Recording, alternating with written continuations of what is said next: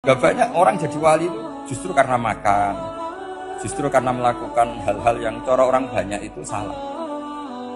Itu Abu Yazid Al Bustami itu pernah pernah tanya sama Allah.